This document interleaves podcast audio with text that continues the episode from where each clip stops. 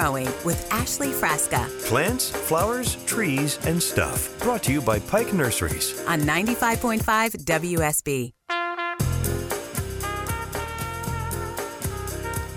Welcome to WSB. Thanks for being here this morning, seven minutes after six o'clock. Hey, I'm Ashley Frasca, hosting Green and Growing with you for the next three hours this morning. I hope you're laying in bed, staying cozy, staying warm, but give us a call. I know you've got gardening questions, things you're seeing, things you want to talk about. 404 872 0750. That's why we're here.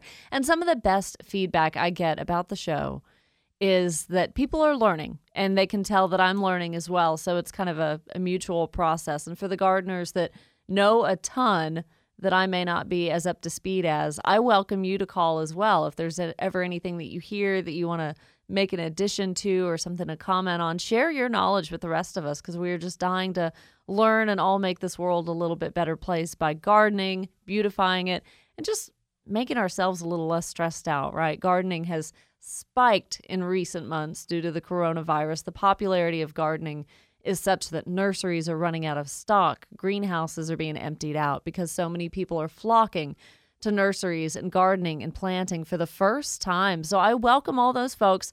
I'm I'm almost as green as you in just this process and love learning together and trying new things. Each and every season is like a brand new year, something you get to try.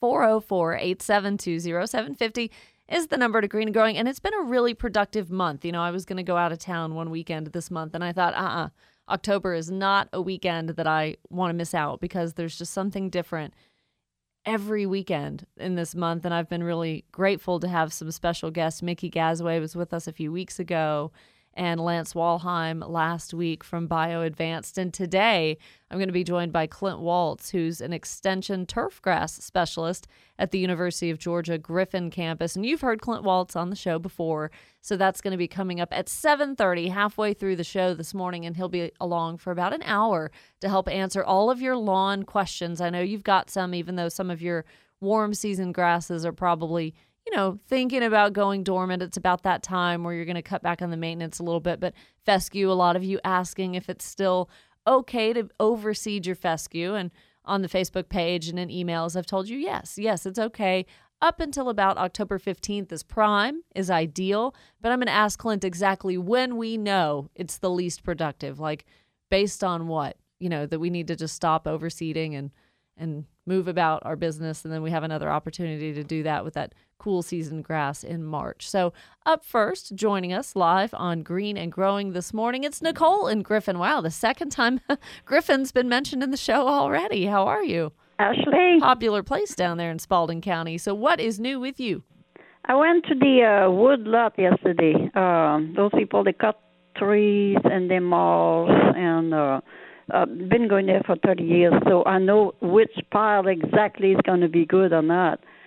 And I went to um, to uh, the pile, and you have to make your own soil. I cannot believe people would pay eight dollars for uh, a, a bag of soil. So, what kind of things can we find lying around or that we can get our hands on that we can slowly start to do this? Okay, well, it's three. It's three needs three things in the soil. Okay. Just make your whatever soil you have, the clay. Then you mix it with sand. If you have compost, then like I said, I went yesterday, and this soil is is is crumbly in your hands. It is black and oily, which compost, but the wood chip was there. You know, you can tell if it's good soil because the worm. Oh, Todd, I don't know how many thousand worms because they need to slide in in this in this uh, compost. Yeah, they can't know. very well get around in the hard Georgia red clay, right? Yeah, And we uh, need we need those earthworms. Yeah, because the worm, you know, they cannot slide in the clay. They can die. There's no place to go. It's like a brick, you know.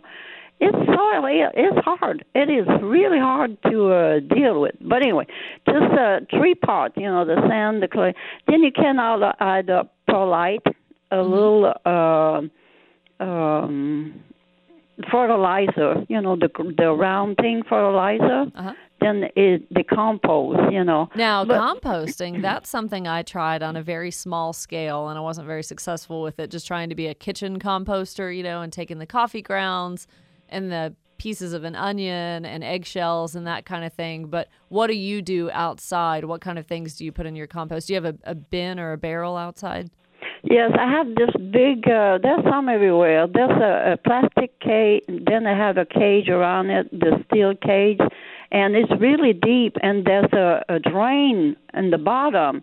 So if there's too much water one year, but actually it takes a long time. I have mine for 30 years, and I finally had to uh, empty it because uh, it got so full, you know. But you should see how oily it was in the bottom of it. Oh, I can imagine. I can imagine. So the composting, though, if you've had this barrel for a long time, you ensure good drainage in it and all that kind of thing.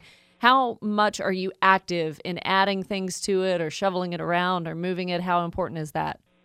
Well, you add up like uh, um anything, you know, kitchen and and things like this, and then uh, let the water go up, and then you take a shovel and mix it, you know, uh, once in a while. But don't pay too much attention because the compost, the bin is so big, it's gonna make its own thing.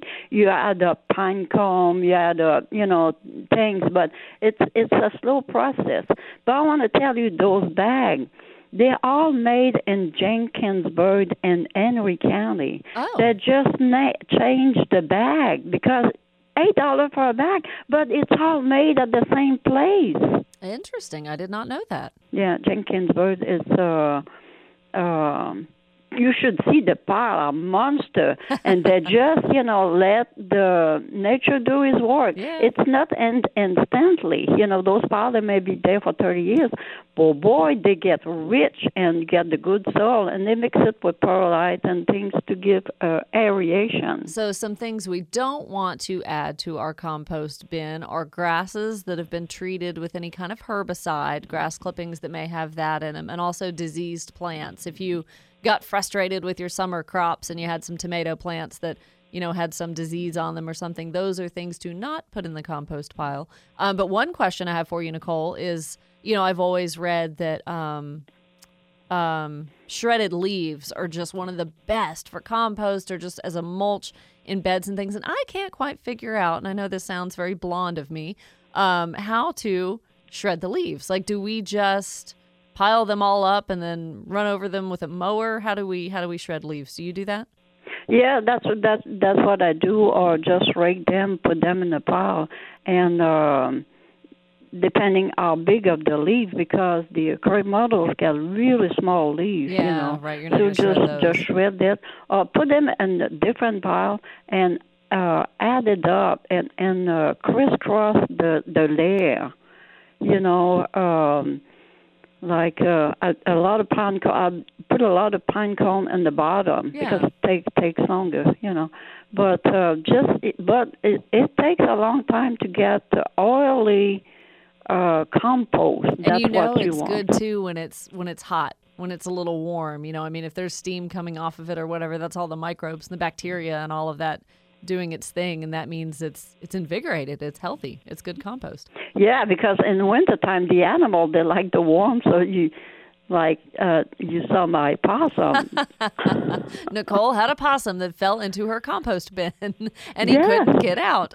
and he couldn't get out for almost two weeks. His two feet was in the water. Oh, Poor him. But I didn't know he was there. But they go sleep with the the kids and uh because it's warm in wintertime. Even if you go Jenkinsburg, you see the stem big time. Gosh, wow. Well, good advice. I mean, good soil is just one of the best things that you can do. It may take more time on the forefront of the project, but it's going to pay you dividends in the end if you start off right. So, Nicole, that's probably the best advice we're going to hear all morning. Thank you so much.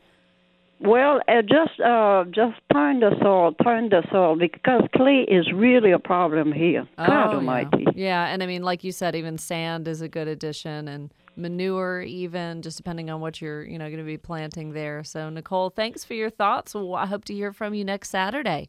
Enjoy your day. All right, you too, Nicole. Enjoy the weekend. Coming up on 618, we got to check a traffic red alert, take a break, and we'll be back with the garden to do list on Green and Growing. You're listening to WSB.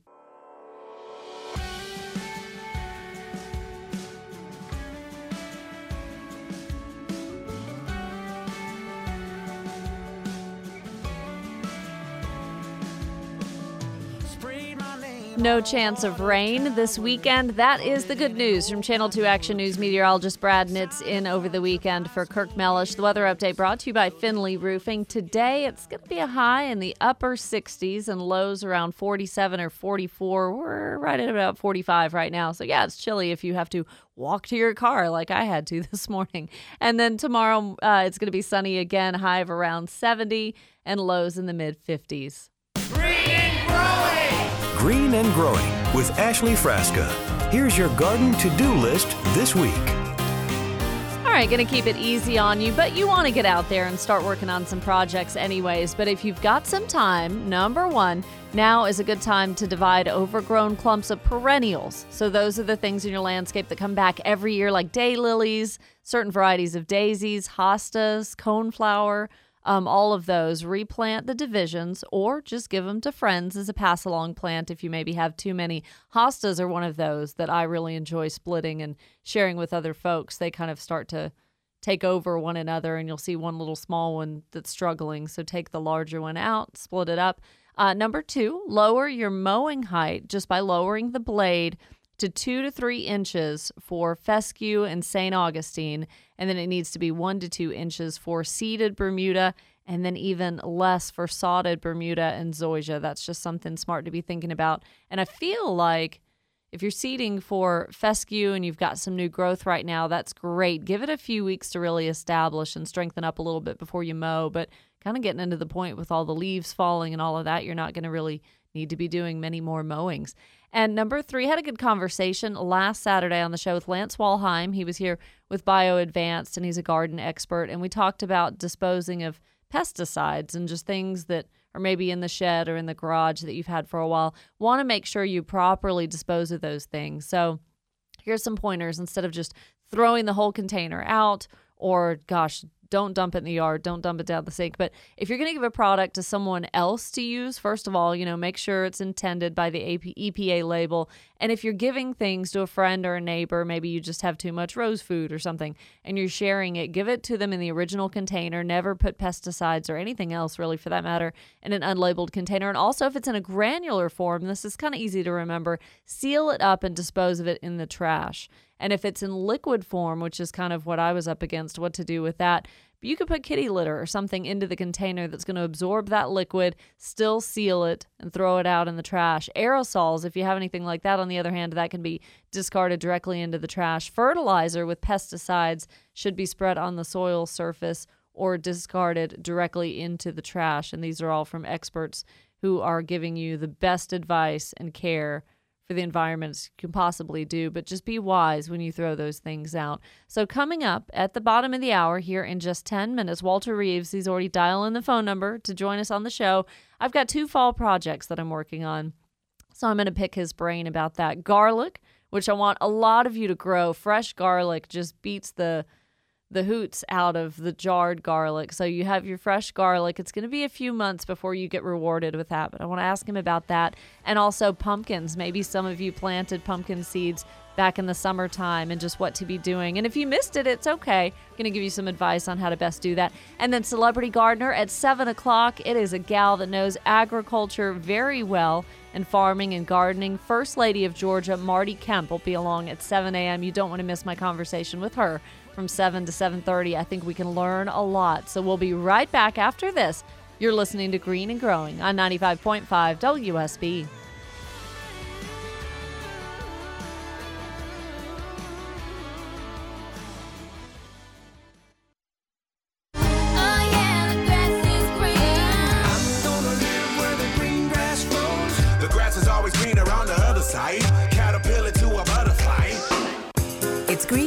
Growing with Ashley Frasca Plants, flowers, trees, and stuff. Brought to you by Pike Nurseries. on 95.5 WSB. Glad you're along this morning. Happy Saturday. Ashley Frasca and Green and Growing. If you miss any portions of the show, which, yeah, we've only had 35 minutes, but by 9 o'clock you may miss a little bit. Something you want to hear, you can go on WSBRadio.com and click on On Demand, and there you can listen to podcasts of every live show here on the station with our local hosts. And Green and Growing will be on there as well for you to enjoy throughout the weekend. And like the Facebook page. That's how I interact and share a lot of the information from the show with all of you. Is Green and Growing WSB. If you just search that on Facebook, you'll be able to keep up with um, with the show, some things we learn, pictures we share.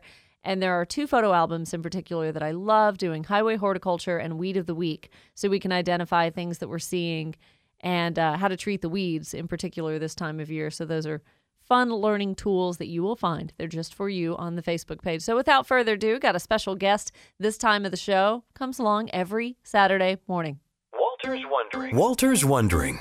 The definitive questions and answers from WSB's OG garden guru, Walter Reeves. Know what to expect at this time of the show. Every Saturday morning, he joins us, usually from his bed, sometimes outside, sometimes drinking coffee, sometimes eating cereal. You just never know. Walter Reeves, there he is. Walter wonders, hey, rarely outside, mostly bed or eating cereal. Eating cereal is a good thing to do on a Saturday morning. Eat your cereal and get get started for the day. Sure. well, you're entitled to that because how many years were you right in here at the studio on Saturday mornings? Two and one half decades plus one, 26 years. That's right. Hit uh, 26 year anniversary at the end of January. So you deserve it, my friend. Well deserved. Well, thanks for letting us, uh, you know, pick your brain. And we'll always have good conversations about things we're seeing or noticing or maybe, you know, trends folks are asking you about. I have some questions. Ask me anything. My brain is an open book. So we are into fall gardening for folks that wanted to do maybe broccoli, cauliflower, some lettuces, Brussels sprouts, those kinds of things. Um, so that stuff's really fun. You just have to stay attentive to the garden, keep pests away. Hopefully, some organic methods there. Um, but I'm more curious about something that's a little bit different to garden for in the fall, and that's pumpkins and garlic. And I ask you about those two specifically because I'm trying those. I'm doing broccoli, yeah, sure, no big deal. But pumpkins and garlic. So let's start with pumpkins. They're all in the gourd family, right? Right? Yep. Well, yeah, um, almost all pumpkins There are. Some that we call pumpkins are actually real pumpkins, but most are gourds. Yeah, you're right. We weren't thinking about it, but should have been in midsummer, the time to get our pumpkin seeds and put them in the ground. Yeah, it has a long seed to harvest uh, time. And it takes a long time to make all that fruit and you know pulp and the sugars and things that make up pumpkin. So yeah, I think sometime first of July is about right. Fourth of July maybe plant pumpkin seed. Yeah, that's about right. And what are some things you need in your garden if, if you all are taking notes and want to do this next summer for pumpkins in the fall for the kids? Give us some notes on just what we need as far as space, nutrients, fertilizer, those kinds of things, maybe some pesticides to uh, be Most successful. important thing, sunshine, sunshine. Got to have sunshine. Cannot grow pumpkins in any kind of shade at all. They need full sunshine all day long. The soil needs to be pretty well drained because you're going to water it a good bit because the leaves are so big. It needs a lot of water, and so uh, well drained soil doesn't stay soggy. Actually, water it would be good. Let's see. Good seed is always good too. Fresh seed will give you the biggest pumpkins, and either you can get these special seeds that give you great big pumpkins. That's nice to have. And a little fertilizer to start, a little fertilizer along and along during the growing season, and keep an eye out for caterpillars and bugs and things like that. You should have a reasonably easy time making pumpkins.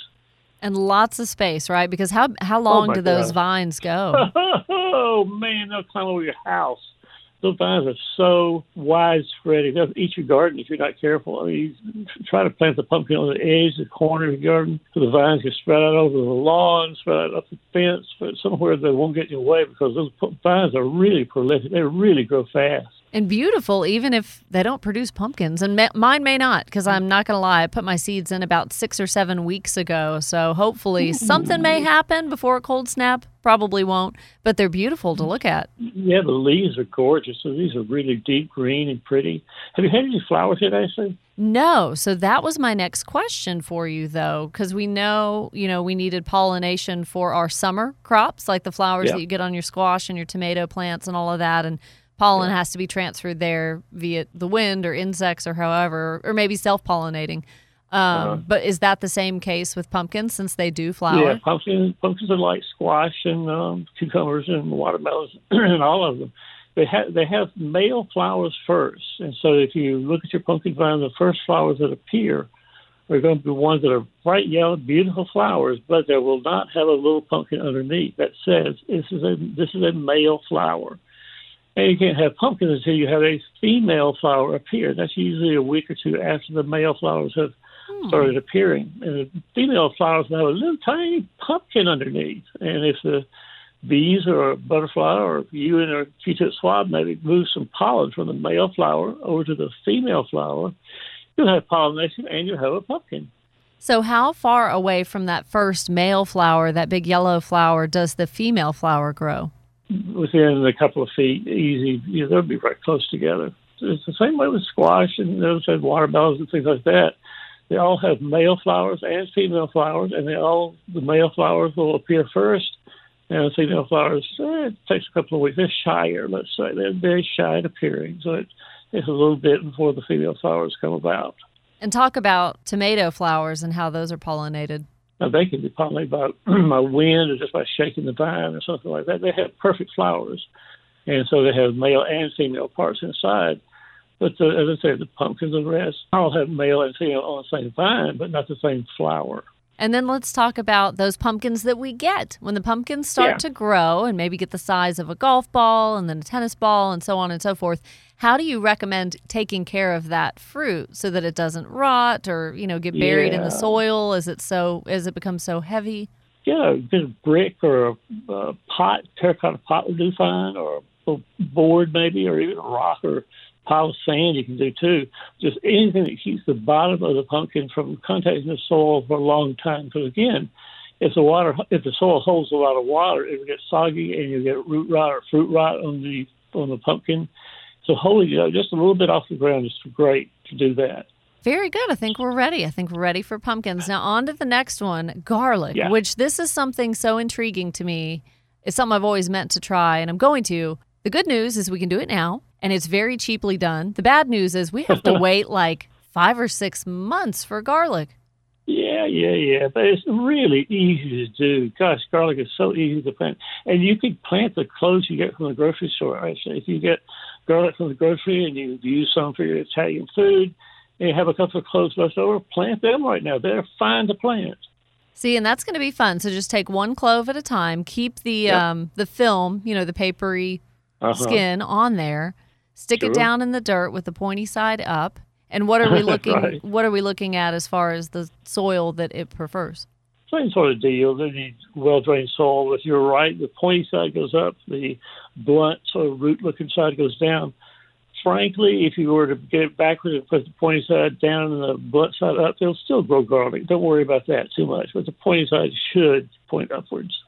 And then what are we expecting, Walter, from one clove of garlic? Do we just get one bulb come April or May, or is that going to produce Yeah. multiple bulbs? How much room, I guess, do we need in the pot? Is my Usually question. you put about six or eight inches apart, I think, maybe 12, but mostly six or eight inches, I think, would do for most garlic. One clove, as you say, will grow a big bulb, which will have multiple cloves on it. And so once you put that one clove this year or this fall into the ground, then it will grow a little blade of uh, a blade of leaf, I guess you'd call it, that would be there for the wintertime. And the cold doesn't hurt it. Cold does not freeze that leaf. It just stays Huh. green all winter long. And then next spring, the leaves go taller and taller and taller. And during the summertime, you can get, oh, you get three, four feet tall sometimes. Three feet tall is not unusual at all. It has a pretty flower on it, although I don't think I'd wait till the flower appears. I usually cut the flowers off. Then by ooh, when when the leaves start turning yellow, so that'd be sort of late summer.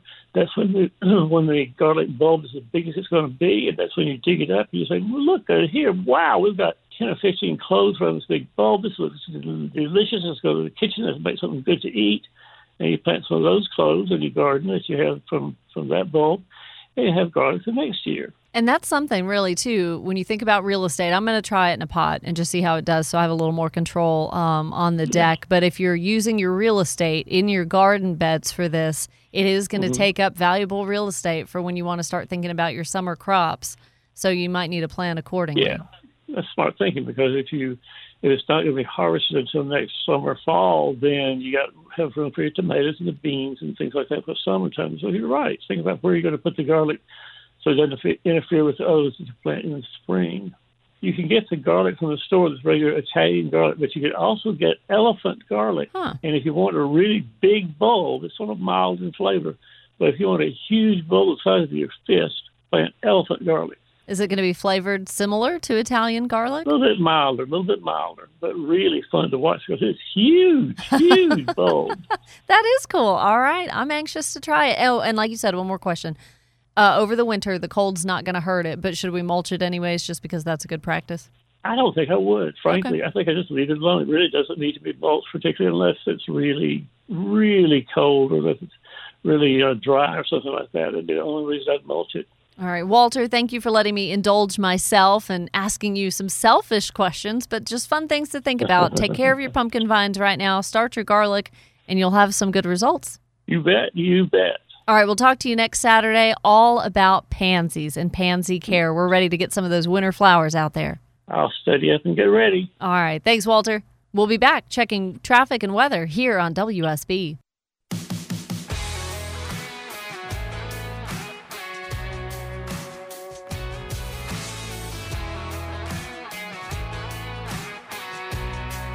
We've got Kirk Mellish and we've got Brad Nitz, who's filling in for the weekend from Channel 2 Action News. Finley Roofing sponsors the weather update. And just so you know how to plan the weekend, it's easy because it's going to be sunny. It's going to be chilly in the mornings today and tomorrow. And then it's going to warm up around 70 degrees. So a good day for a tennis match tomorrow.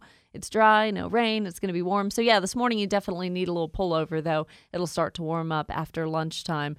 Um, this is the time of the show for the month of October that we're bringing on the Georgia Forestry Commission with Falling into Fall.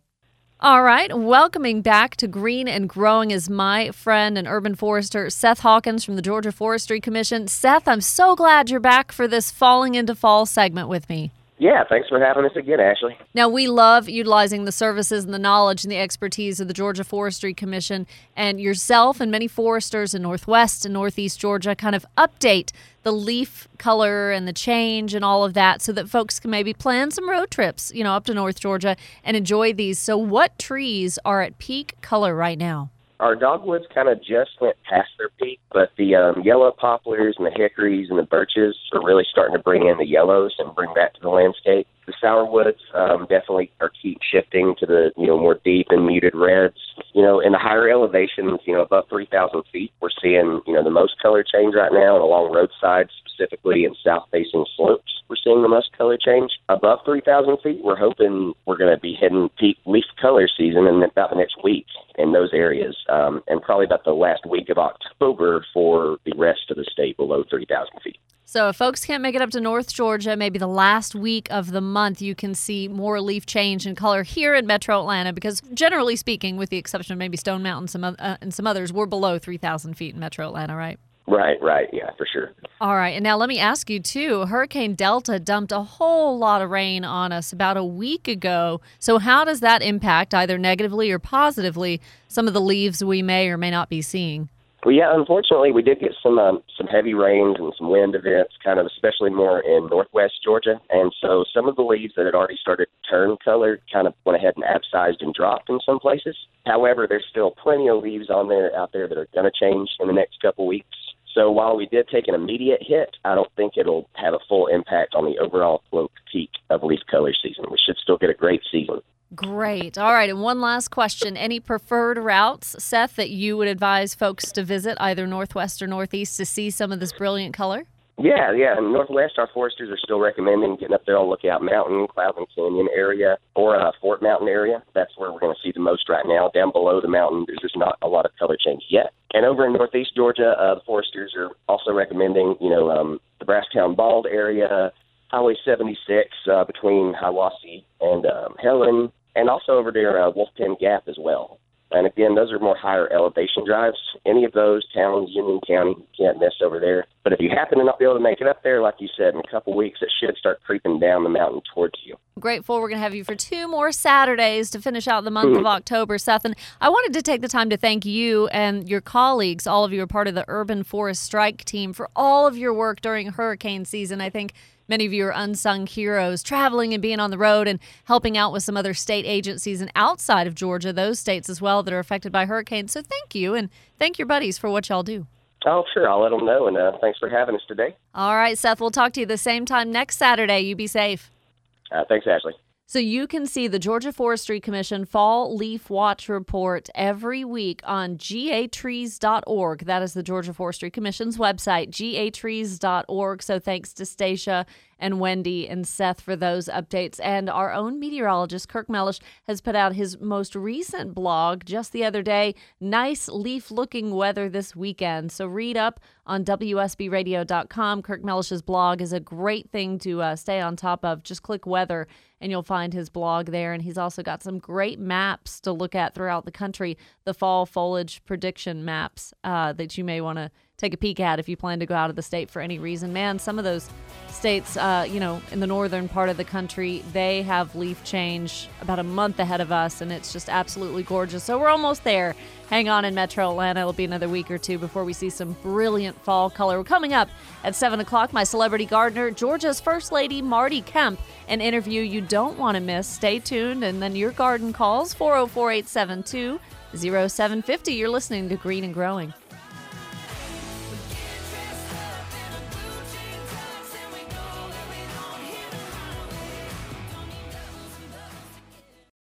For the ones who know safety isn't a catchphrase, it's a culture. And the ones who help make sure everyone makes it home safe. For the safety minded who watch everyone's backs, Grainger offers supplies and solutions for every industry, as well as safety assessments and training to keep your facilities safe and your people safer. Call clickgrainger.com or just stop by. Grainger for the ones who get it done.